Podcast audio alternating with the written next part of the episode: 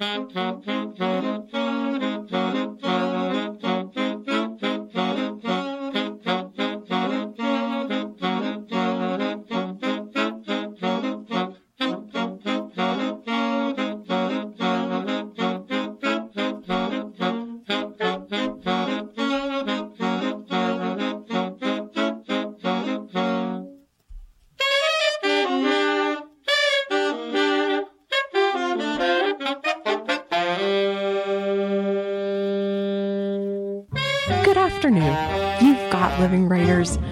Hetzel, and you're listening to WCBN FM Ann Arbor. And we are so glad you are. Today, Wendy S. Walters is here in the studio with me.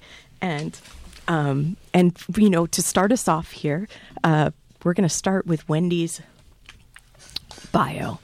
Uh, we have the book on the table with us is Multiply, Divide on the American Real and Surreal out with Sarabande Books. And here's Wendy's bio. Wendy S. Walters is Associate Professor in the Writing Program of the School of the Arts at Columbia University, where she directs the nonfiction concentration. She's the author of two books of poems and a book of prose, Multiply, Divide, on the American Real and Surreal.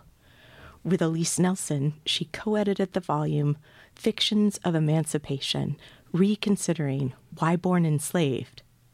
She is completing a book about white paint, forthcoming in 2024.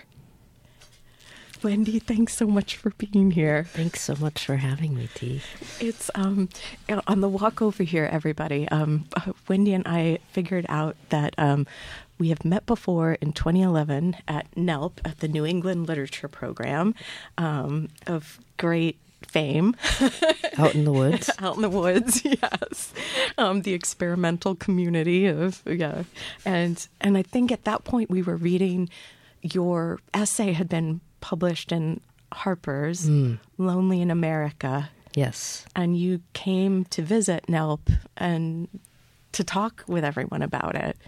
Um, and I was so excited to see that it was also part of this collection in Sarabande. Yes. Yes. Multiply and Divide. It's had its own life. It's yes. um, maybe maybe we could start with. Um, there's so like many places to start. May, let's start with this. More of your bio. You came to Michigan for your undergrad. I did. I did. I was a local uh, kid. So I grew up, I was born in Flint and grew up uh, in Troy. My father worked in uh, for General Motors, and my mother taught at Oakland University. So it was a really big jump for me to come all the way down to Ann Arbor uh, as a college student. And I had just an incredible time here. Um, kind of my world opened up when I came to Ann Arbor. So um, very soft feelings for the place. And when we were walking here, you said, "Oh, the Cottage Inn is still there," and um, and we're wondering about school kid kids records, um, which probably Frank can answer um, if it's still there. But he's like shyly telling us to go forth into the conversation. now, um, but and your time here also, you've been to the radio station before when you were an undergrad. yeah, I spent a lot of my time with uh, musicians and when I was here as a student, and we were. I was always just going somewhere where there was music being played, and uh, you know, School Kids was a big record store at the time. Uh, I guess they were selling CDs mostly, but we were always interested in what was coming out, what was new, uh, that was, you know, being offered. And that was kind of a time of global music, so we were trying to open our ears and listen as widely as we could. And then there were all these wonderful programs happening in, in the School of Music, so I would just go to concerts, you know, two, three nights a week just because the music was great. Did you were you writing poems then, Wendy? What, I- I what were you was. like as a as a writer in college? I uh, I was uh, not so different. I think I was a little terse and a little awkward and um, very, you know, very moved by other people's artistic expression. So, um, you know, watching people play music was very, very uh, kind of moving for me. And um, I was writing poetry, didn't really know to what ends it would be used. Um, and at that time, I was also still very interested in performance art, which I think everybody was uh, at, in that time. So we were doing a lot of music and music and spoken word performance and um, none of it very good, I think, but it was no really judgment. fun. That's who's t- did you did you record any of it? Is there? Can you like bring it up on the phone? I. I don't think so. No, it, it was a sample. incredibly all before uh, the internet. Uh, uh, well, not before the internet, but before the web. And um, I worked with a composer here, Derek Bermel, who is still a good friend of mine. And um, we, you know, eventually we formed a performance group that was in Amsterdam in the United States and did a bunch of shows. But then, you know, it, it was all lost to posterity because this was all before digital uh, production and digital collection. Probably somewhere on, on film or tape somewhere. Yeah, it must be some. Yeah, some tape somewhere. It, um, is that you stayed with per, the performative aspect of art, and that's still. It feels like a very close part of your your making and process even now. Is is that right? Or I think that's right. And I think even as a student of literature, I was really inspired by dramatic works. So, um, you know, your kind of basic Chekhov, Ibsen, and Adrienne Kennedy. Those were my those are were my three, and those are my three writers who just really inspired me to think about how story moves and how things pivot and how the small graces that we experience might be brought to uh, a visible, brought to an audience in a visible way. and that you're speaking of it in a way that's visible to the audience that might be present in the space with you. Yeah, yeah. And do you also, how is that also then a layer, it seems, in your writing too, where the audience is far from you, but maybe holding your book, Multiply, Divide, or your book of poems, Troy, or. I mean, I, I was meeting with students earlier today, and one of the things that I was trying to impress upon them, which maybe isn't um, something that we talk about a lot of the times when we're teaching writing, is how important the reader is. And mostly the readers that we are seeking don't know us. Um, sometimes they do, but um, there's the uninitiated reader, I think, um, who's who you know who is available to read a story if they're given the tools to read it. So, um, the dramatic presentation of a story, I think, is one of the ways that you can kind of make people feel like they're welcome in a story, and um, it's kind of a way of cultivating hospitality, I think, in the story, or in you know in an essay or in a poem or whatever it is that you're writing. Well, and I like that you're. You, thank you for saying that too, Wendy. Because when you were saying story, I was going to ask a follow up about genre, or if story is like the more universal term of the word story, and especially how um, I don't know. It seems like in it's something that we we talk about more and more. Um, as I think as makers, as writers, but even in the marketplace, sadly now with advertising, etc., or or not, I shouldn't show my bias in that way. um, but it's like the story meaning that it could be um, completely fictionalized, or it could be a framework of an essay, or a poem, or Absolutely. Yeah, I, I think the um the you know, genre is something that really suits institutions and and yes, you know, businesses and genre doesn't always suit writers or artists. So I you know, one of the things that I am always trying to do is figure out how to make make a work compelling, and that doesn't necessarily have to do with making it fit uh, into a space. Um, and, and you know, this is something I think I learned from being around musicians for a long time. Is there's the record bin, and then there's what pe- people make, right? So there there are two different things. And at least when I'm at my best working, I'm thinking about what I'm making, um, and then I'll think about what bin it goes in later. Right. I think I, I couldn't. Uh, I couldn't agree more with you, Wendy. I feel like it's a good thing. I could be like a bobblehead here or something. Um, this came up, which I thought was so interesting when I was looking for your book, Multiply Divide on the American Real and Surreal. Um, and I was at uh, Nicola's, which is now. Um, Schuler's uh, by the Westgate Mall out there, and um, and I was looking for it on the shelf, and was feeling uh, frustrated, and then the person said it was in the store, and then kindly led me to the place. But I thought this is so connected to even what you're talking about as a maker versus like a consumer or a person able to find it. Yeah. And I was because I was so clear in my mind that these this was a book of essays, and then I was excited to see these and we'll talk. Let's talk about this later too. But how you're already. Um, um, it's it's not just literary essays, everyone. It's also fictional pieces and hybridity of form that is uh, contained um, in Multiply Divide. But the the book had it categorized under social science and sociology. I love that. That's the first time. That's the first time I've heard that. So isn't that interesting that it was because it was so I was just like I didn't have a chance here to find it for some reason. But Sarabande has it labeled essay literature. Yeah, yeah. Um, but not that I want to embrace labels. That doesn't seem to be. I I'll don't take want, them all. Yeah, exactly, exactly. Um, but yeah, it's exciting to think that your work has always been um, kind of questioning the boundaries of genre.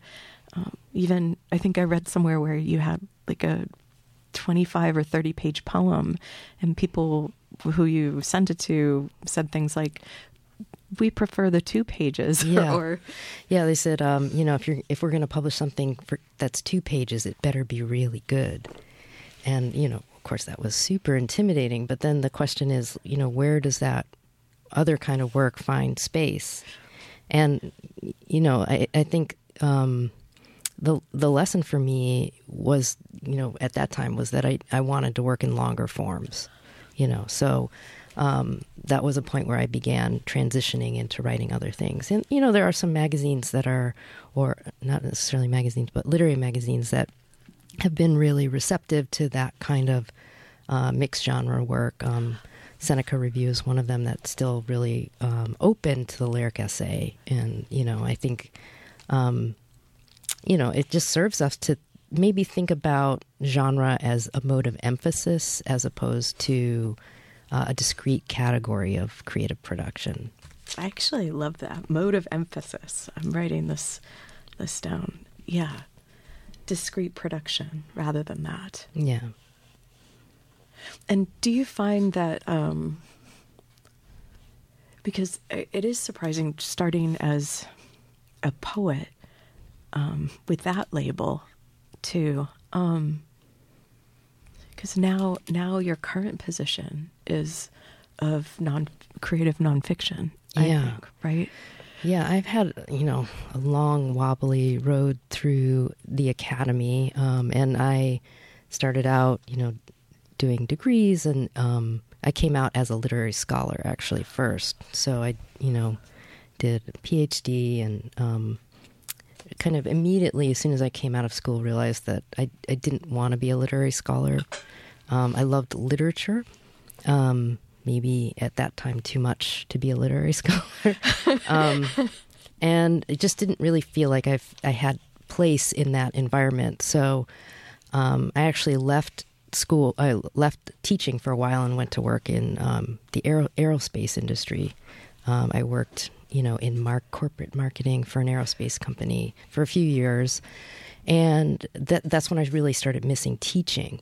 And I had the good fortune to start um, teaching a night class at um, the, let's see, I'm just losing it, but it was an art school in California. Um, oh so you were out in california was at that in California. point Yeah, I had left everything, and I was just like, I'm going to do something different. and you were in la I was in right? LA, yeah. Art Center, College of Design, yeah. So I was teaching at Art Center one cl- class at night, and I started teaching studio arts, studio arts students who I hadn't had much experience with. so completely maker centered completely maker centered, incredible minds, like just, and what stamina do visual artists have. I mean, they could critique each other, take it.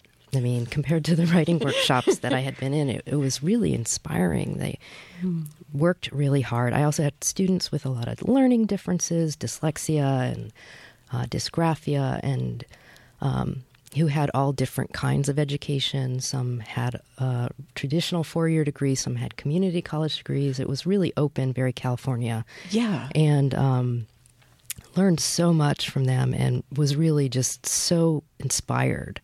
Um, and so it just put me on a track to think about teaching in a different way than I had been taught. Um, so that was great. And then after that, I went to and you could RISD. see yourself in that. Not only see yourself, but you were already present in that, and it was something where you could be alive to it. Then it seems like yeah, yeah. I mean, I was alive to it, and I felt like, wow, these are my people. Like, or you know, I want these these people who really try and think about how to make their ideas visible to others. Yes. Um, and I have none of those skills visually. Like I can't do any of that stuff. Um, but in some ways, that was similar to my experience here at Michigan because I couldn't make music. I wasn't a musician, you know. But I, I liked being in a community which required me to try and think differently. And then here, actually, you um, not to argue with you, but, but um, you you used your voice as an instrument. So as part of the spoken word and those performance pieces with the music, yeah, right? That yeah. you were an instrument. Yeah, and I was a terrible performer though. I was epically bad and um, very shy. And, you know, maybe you'll hear it when I'm talking, but sometimes I stutter. So it was a combination of trying to hide my stutter and you know just not being a natural performer and having really no skills um, except gra- for writing. But you gravitated towards this, and you've kept within it, though. I did, yeah, I did. It was because there, you know, back there, there was a time when fun was a part of life. so it was really fun to to play around and try things. And don't you think that is part of like reintroducing that into the work is important too, even though so much of the work, a lot of the work that seems very important now too and might be unfolding and being excavated is serious. Yeah, yeah. I mean, I think a lot of the work now even comes out of that sideways approach to trying to enter a subject. Um, the, many of the things yes. I write about are serious subjects, but they're also um, I at least I try to make it so that you're invited to come in with me and try to discover something new. And not everything we discover is sad, or never not everything we discover makes you angry. Sometimes it's just complex or nuanced, or you know, a weird shadow hanging over something that makes the light elsewhere clearer. And you know, that's kind of the understanding that I'm seeking when I'm working. The light elsewhere clearer. Yeah, that's really lovely. Thank you and it's and that's important in your work the seeking part of it the seeking quality. Yeah yeah i think that's why i have been drawn to nonfiction as a genre a broad genre is because it's one of those spaces where a- amateur understanding is valuable right? And this is something journalists know right? That, right. You can be a generalist as long as you have curiosity. As long as you have curiosity which i think is really undervalued as a personality trait. Like curiosity is extremely, um, extremely important in finding ways of connecting with others, and it does a lot on its own. It, it creates a lot of energy on its own. Yeah, it's so connected to empathy, isn't so, it? It's so connected to empathy, but it's even you can even be a little bit um, self-focused in being curious, right? right. Like it, like it allows for all kinds of personalities. Right.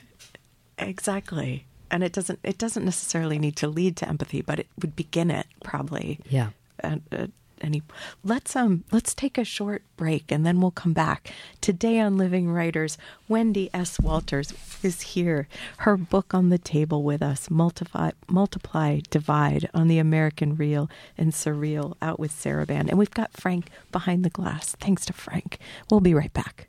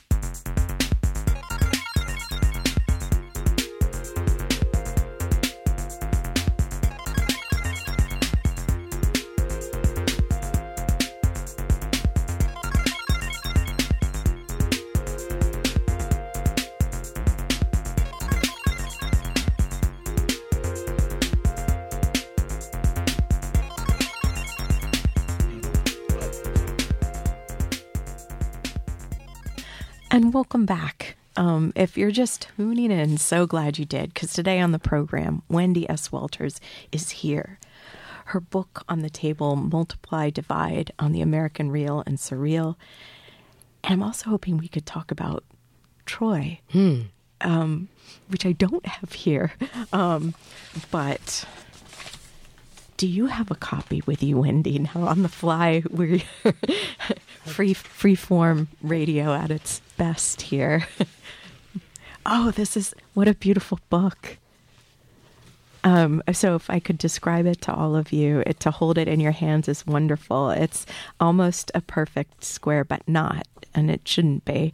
And um, Troy, Michigan, with a family on the cover, um, like I should say, um, a, a traditional uh, cisgender family with two children and a maybe a woman. In you know why did i decide to describe the cover wendy? We don't know. We don't know. I've just gone down a rabbit hole. But um let's talk about troy michigan and what it was like.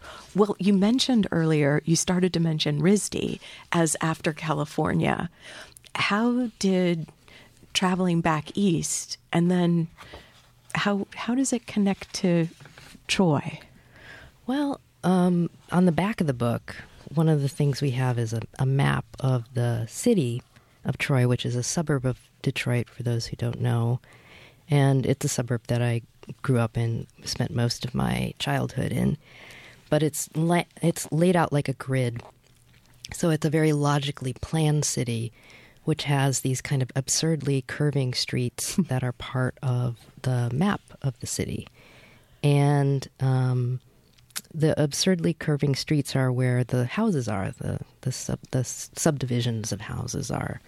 Um, so this book is a little bit about that kind of absurd landscape that's drawn on top of a landscape that's drawn on top of a landscape, and it also is a way of looking at the um, psychology of a place that is designed to be safe. Um, Oof, yeah. so, um, you know, this the story in Troy takes place during the 1970s and 1980s.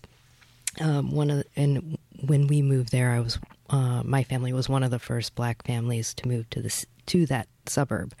We had moved from Flint, as I mentioned, and um, you know, a lovely middle class suburb, um, lovely houses. But in the background, there was uh, a lot of challenges to the city of Detroit. Um, the city was kind of underfunded and being defunded, actively being defunded um, by the state. Um, there's a lot of tension going on with with regards to desegregation, which was happening between the cities and the suburbs. And then there were other anxieties that were in the area. In particular, when I was a child, there was a series of murders of children. Um, and there was a serial killer uh, who was named the Oakland County Child Killer. So as we were coming of age, we were also kind of coming of age with that specter um, in the background uh, How because terrifying. it was terrifying, right? Um, because children were being abducted, and they couldn't really solve the case. So you know, I think there was uh, this weird tension for me between the map of a place or the idea of a place and the you know reality of um, danger, which is not so different from the time that we're in now. Yes, and in pieces that are in multi- multiply and divide too, um, that I can think of, which are so having that um, that different perception because I think um, I was able to also read this piece um, online from your book, uh, Wendy, and it, I think it was about um, there's a moment where there's the police officer comes in to the classrooms to teach children about strangers Yes. or stranger danger but- Stranger danger. but yeah. then how do you know if you know someone enough or it was just so interesting how that was part of the the piece as well Yeah, there's a w- weird calculus that they were teaching us to not go with strangers, but we couldn't figure out who was stranger enough to be, you know, dangerous.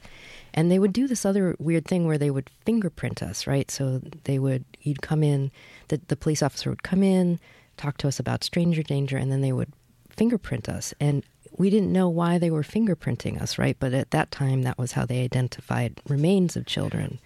So it was also this kind of casual way we were set up with worry, right? It was because then you'd think I could be next. They Right. think it might be me, so that's why they're taking my prints. Right. And, you know, as a child, you're also like, should it be me? Or, you know, We don't uh, want to wish it on someone else. you don't want to wish it on someone else, but you also, you know, don't know who.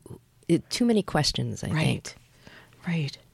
Um, and was that were these was that one of those moments what also was driving a lot of how Troy Michigan the book became what it is, Wendy? Yeah, so I very much had that in the background, and I wanted to think about um, a suburban city in pieces. Um, you know, there's there were also you know there was anxiety about class at that time in the city. There was anxiety about race that that time in the city. Um, and then there was this anxiety that wasn't existential, uh, you know, about you know people being dangerous in the community without being identified Right. yeah, and I think you know it was the unsolved nature of that case that was so uh, challenging, um, and at the same time, it was also an incredibly safe place to grow up. Um, but you know, there's ways in which our environment is constructed. We have driveways, we have houses, we have yards uh, in some certain suburban cities, and those really impact the way people interact as a community. Right, because maybe sidewalks, maybe not. Maybe, maybe not. And I think I wanted to look at the architecture and the planning of the city to think about how it might have kept neighbors from finding more meaningful connections with each other. And did you find that idea of it? Because obviously, lots of things had happened to you by that point in your life, and maybe because because you mentioned RISD, was that a part where you started thinking more of like the built landscape or the layers or grids or Well, when I was a student here, I was also a major at um, in the African American Studies Yeah. uh, program, and that program had a really unique bent. It had a landscape architecture, cities history as one of the tracks, and that was the aspect I studied. And of course, the school had such a great school uh, landscape architecture and planning. Uh, I don't know what it's called now, but it was you know everybody was like loved it, and it was I think it's Taubman. Tau, Tau, okay, yeah, I think it was before Taubman. Um, but the um, courses there, one was taught by Professor James Chaffers, who really had us look at the visual plans of exurban migration and what it looked like to migrate out from the city to the suburbs, and then the exurbs, which were really growing at, at that point. Um, and I was really struck by, you know, the importance of maps and t- topography. And even as I did my graduate work at Cornell, I spent a lot of time in the landscape architecture program, which I think was part of my veering off into non- nonfiction in part because the sources that I was seeking weren't always in literature. The things I wanted to write about weren't always literary sources. And I found that, you know, the more I learned about the way a geography worked, the more questions I had. Um, so that's Which is so good for when you're discovering and making or or feel like you're on the trail or the path of something. yeah, yeah. And it's one way to find the path, right? Is if you go someplace new, you just find the map and see who designed it, and you learn a lot about what's there. the stories of the place, whether they realize it or not, really, Yeah. or if it's examined or not, Or who was in power at the time that the map was made. And how those structures, even if other things need to change and are changing, how the built structure may even have echoes of working against that. Oh, absolutely. Which reminds me of one of your pieces where you go, you travel up to Maine, I think. Oh, New um, Hampshire. or New Hampshire. Yeah. So so not for now, but to to find. Well, could you talk a little bit about this essay? I can try to which. oh, that's uh, Lonely in America. Oh, it is Lonely in America. Yeah. It's the first one. okay. And this is the lead essay in in Multiply Divide. Yes. Uh, so, Why did it lead off to, if you don't mind? uh, why did I put it first? Yes. I don't know. I, No. Okay. I don't know. then I won't ask you why was- Norway is at the I end. my editor did that. Oh, really? yeah, she Oh, did that. So. I had this whole secret story going about how they were. Okay, great. Okay. Um, so yeah, I actually heard about a burial site on an NPR broadcast, and I was teaching in Providence at RISD at the time. I think I was on sabbatical, and I had no money. Uh, I couldn't afford to go anywhere, so um, I had a, maybe even thrown my back out uh, at that time. So I was just listening to the radio all day, super cold in my house, which couldn't quite heat, and I heard the story of this burial site that had been discovered as people, uh, as they were trying to put in some pipe work in Portsmouth, New Hampshire, which was about two hours away. So um, when they opened the ground, they found the remains of people, um, and they suspected that it had been African people who had been enslaved in Portsmouth, um, who had been buried in a burial ground, but then that ground at some point had been paved over and streets were put up, houses were put up. Um, As as that um, as you mentioned earlier, Wendy, as the city or town was growing, things were pushing outward Yes. that once had been on potentially the periphery. Yes. Yeah. And um, so I was just kind of struck by that, the horror of it, but also um, fascinated with who those people might be. Um, so I took a trip up there because it was a two hour drive and it was something I could do and was inexpensive at the time. And spent the day trying to get information. And what I found out was at that time, the city didn't really have much information about it. So that was a really pivotal moment for me. I, didn't start out doing that with an expectation that I would write anything. I was just um, seeking some sort of understanding of where I was and what the world around me was like. And I felt compelled, you know, I, I- over the course of two years, I kept visiting that site and asking questions.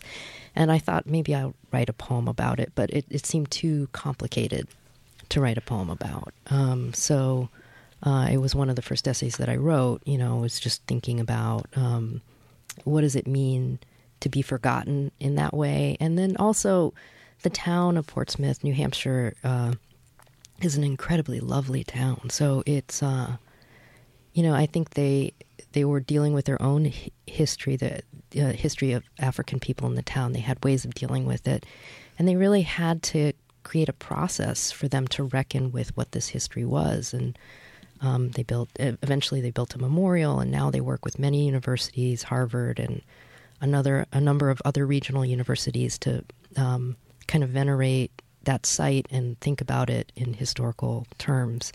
Um, so so yeah, I think it's been uh, you know it's it's it's not it's not uncomplicated, um, but it's it's an interesting it's they, they've really taken it on in an interesting way. And the the title too um, also tells Wendy another layer or or the frame, um, which I think is is a brave thing to do in a way. Although brave seems like a strange word nowadays somehow too. I don't know if it's. I don't mean it in an overused way, but the way of being vulnerable. Um, the first line is well the title lonely in america i have never been particularly interested in slavery perhaps because it is such an obvious fact of my family's history. And then throughout the piece um, it's almost as if the essay is checking in you as the writer checking in about what you're feeling on a such a, a very direct level too and kind of going between like this examining this loneliness of and trying to approach a description of what it feels like to feel disconnected. It's it's just really beautiful uh, how you're doing it in this essay. Oh, thank you. I, I think that the um, as the- as the scholars would say, it varies between uh, personal and expository writing. Right? Is that that's they say? that sounds good Um, but I think it uh, that's not quite you know, that kind of scholarly reading of the text is not quite what I think nonfiction writers are trying to do, which I think is to show the way different kinds of understanding come into the process of knowing something. It's not just one path through information that allows us to understand the world. Sometimes we understand it personally, sometimes we understand it historically, sociologically, scientifically. And what I love about the genre, the big loopy genre of, of nonfiction, is that it gives you um, a chance to recognize that there are there's no perfect story. It's always a mm-hmm. story that is alive and growing and is about the moment uh, it's being found in. Mm. And the particular perspective potentially of the the speaker. Absolutely. And where they are at that moment in their life. Like that essay is me in the past, and I couldn't write that essay now. Um, and it's a document of the past, but um, all all of creative work is, you know, is that record of where we were at a time. Uh, do you remember when you writing the author's note that begins multiply divide? I do. Yes. You know, sitting in a, a kitchen table in Montreal, trying to finish. I finished the book in Montreal. Um, Did you have your teacup and your coaster? I didn't have the coaster because it was we were just at an Airbnb. But um, yes, it was December. Uh, I can't remember what year. Um, uh, but yeah, 2014. 2014, yeah. So the author's note came from this concern. Do you need it? Because I'm like do. hoarding the book over here. No, I'm not sharing. Um, I had written some of these pieces as fic- as uh, non-fictional pieces, and then there were some pieces that I had written totally fabricated. Um, and I wrote one uh, one story that uh, in the shape of an essay about the playwright Adrian, Adrienne Kennedy, who I mentioned earlier um, where I'm following her all around uh, Cleveland, Ohio, um, which is her hometown, and um, kind of just, you know, trying to get a better understanding of her. And my editor thought that that had really happened. And I thought, oh, it's so clear that it's fiction. And then I realized, you know, nobody's nobody knows me. I need to make this clearer. So I tried to write a note that would give people an indication, you know, these are these were based on reporting and truth. These were based on stories uh, that I made up, and uh, you know, I guess in the genre, some people will talk about it as being speculative work. Um, even the fiction that I write is based very much in fact and detail, so I'm writing around what is already there. But um, you know, in the case of Adrienne Kennedy, I really did have to talk to her and say, hey, you know, I want to publish this story where I'm tracking you, and this is the one thing you say in the story. How do you feel about that? Um, and she was very gracious and consented to me using her as a muse. She said she liked the idea. Um, and so that's why that story was able to be included. Um, but that, I, you know, that that shows my nonfiction side in some ways that I I do feel like you know if you're going to use somebody's personality, you have to get their consent. And and there's also like three, I guess, types of pieces that you organize them into, and the the last was the lyric essay. Yeah, yeah. So lyric essays um, are they're a kind of a for those who don't know it, they're kind of a mix between a poem or a long poem and a in a traditional essay, a personal essay usually. Sometimes they contain nuggets of historical facts and a speaker who's searching for something. But ideally, a lyric essay also contains a very strong sense of character and voice. Um, and there are, you know, there are great long poems that I think are very much kind of in that tradition. I was just talking today with someone about the poem Isabella or a Pot of Basil by uh, Keats. Uh, are you familiar with that? I have not read that um, one, but I would like to now. so um, that poem is, you know, the story of a young woman who falls in love with a man, and her family decides he's not appropriate for her, and they murder him. Ooh. Uh, and they bury his body, and she discovers his head and grows a pot of basil and keeps it in her house and refuses to marry. Um, and it's, you know, macabre and it's dark. It also makes sense. But smart. Yeah, Yeah. smart and lovely. And it's an old tale that Keats retells um, in a long lyric form, but incredibly inspiring. Um, and I think that, you know, the lyric poem owes a lot to those older poems, the old ballads, The Rape of the Lock, and then you also have um, Ovid's uh, take on Hero and Leander, um, kind of that classic myth where, um, you know, Hero is she's dressed in all the garments of the earth. She has all the angels around her.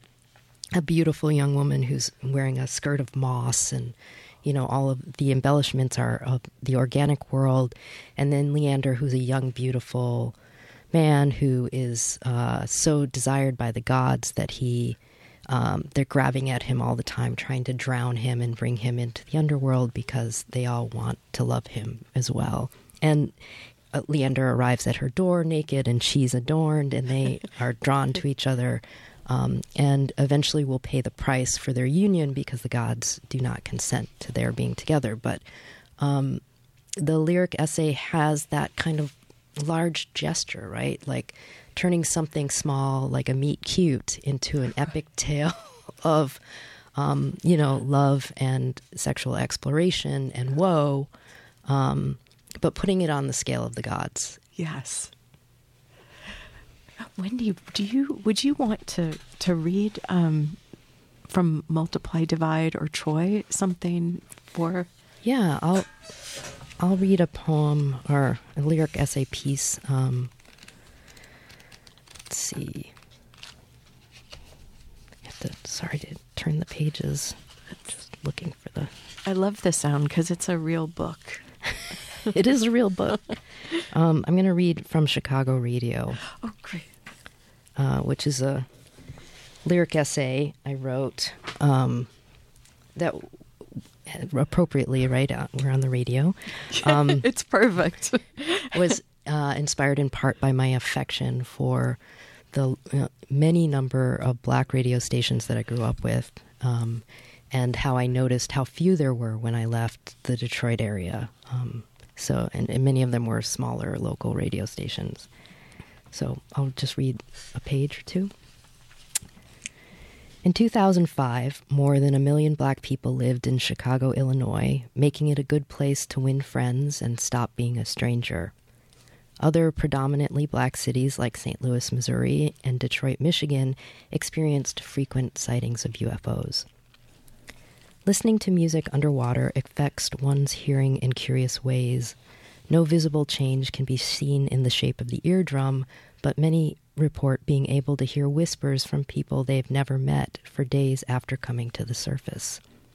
Investigations into this phenomenon have been labeled crackpot science and hoodoo, though amongst astrologers and criminologists, interest grows. Caller, my name is Mimi, and I would like to dedicate a song for my dad. DJ, go ahead. Caller, just start talking. DJ, just start talking.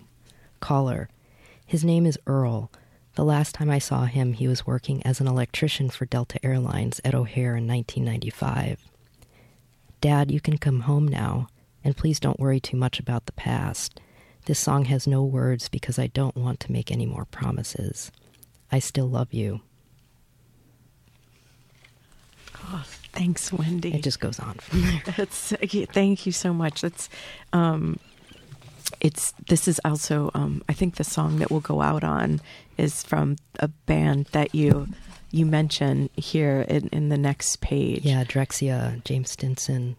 Um, yeah, so there was, you know, in the electronic music scene here in Detroit, there were all kinds of futuristic, uh, aspirational futuristic groups, and uh, that Drexciya was one of those groups that um, was really uh, of uh, uh, kind of ahead of its time, and unfortunately, Stinson plas- passed away uh, very young. I think he was 32. Um, Just suddenly. suddenly, yeah. Um, but you know, some really uh, incredible ideas uh, behind the band where um, they were telling stories, or at least part of their work was telling stories about um, Africans who had drowned during the Middle Passage and supposedly drowned, but had actually created a world undersea. Um, so that um, was very inspiring to me. That is such a. That's. I wondered, and I hadn't thought of this before, but hearing you read today, Wendy, um, I wondered if that's where the listening to music underwater, like if it was a thread, because I hadn't known until I looked up the band and listened and saw their story that that would be part is that yeah. when you were building this that was part of the thread in the lyric essay? Yeah definitely. And also just thinking about you know those ancestors who were underwater right? So that there's presence and absence and that um, you know the songs that we write now might still be heard by those who came before us. Yes which reminds me of a little bit of our conversation as we walk towards the station today. Thinking about ghosts, even. Yeah, yeah. Yeah, ghosts. And the, the presences around us. Mostly untroubled. we hope. we hope. Um, I don't know. I don't. I don't really have a a question in there except thinking about that as like another kind of parallel presence and absence in our lives. I think that's why I was attempting to connect it, Wendy, because feeling that I feel like I feel like that you as a human being, as a maker, and then now seeing like how you, even how you work, how you build something, the presence and the absence is is always a concern. Yeah, I think that there's um, certain things we can verify and certain things we can see. And, you know, we've had a lot of talk about facts in the last few years about what's true and what's not true. Um, people believe and they don't believe, you know, and I think, I think even in this moment, we're at a very challenging, uh, we're, we're being asked to believe things that are harder to see. Um, and you know you can think about that on the most banal level in terms of climate you know, climate change has been evident for a long time, though it's hard for us as a species to register it because we live for such a short time. And I think that, you know, there's there's discernible experience that we can mark and things we can't mark, and even our understanding of how um, trauma affects an individual has now scientifically been seen to, un- to go across generations, right? So that's something that a lot of peoples believed, but it couldn't be proven, so it wasn't considered valid. Um, so I am always kind of working with my own convictions, and I try to have convictions when I'm composing a piece, um, even if they're not shared by other people. Um, but I want to make sure that those convictions are part of what drives the aesthetics or the, the art of what I'm saying. And when you say convictions, I'm with you completely. Um, and is that meaning trusting the making, you as the maker, in your in your moment movements, in your decisions, in your path? Yeah, I mean, I don't trust everything.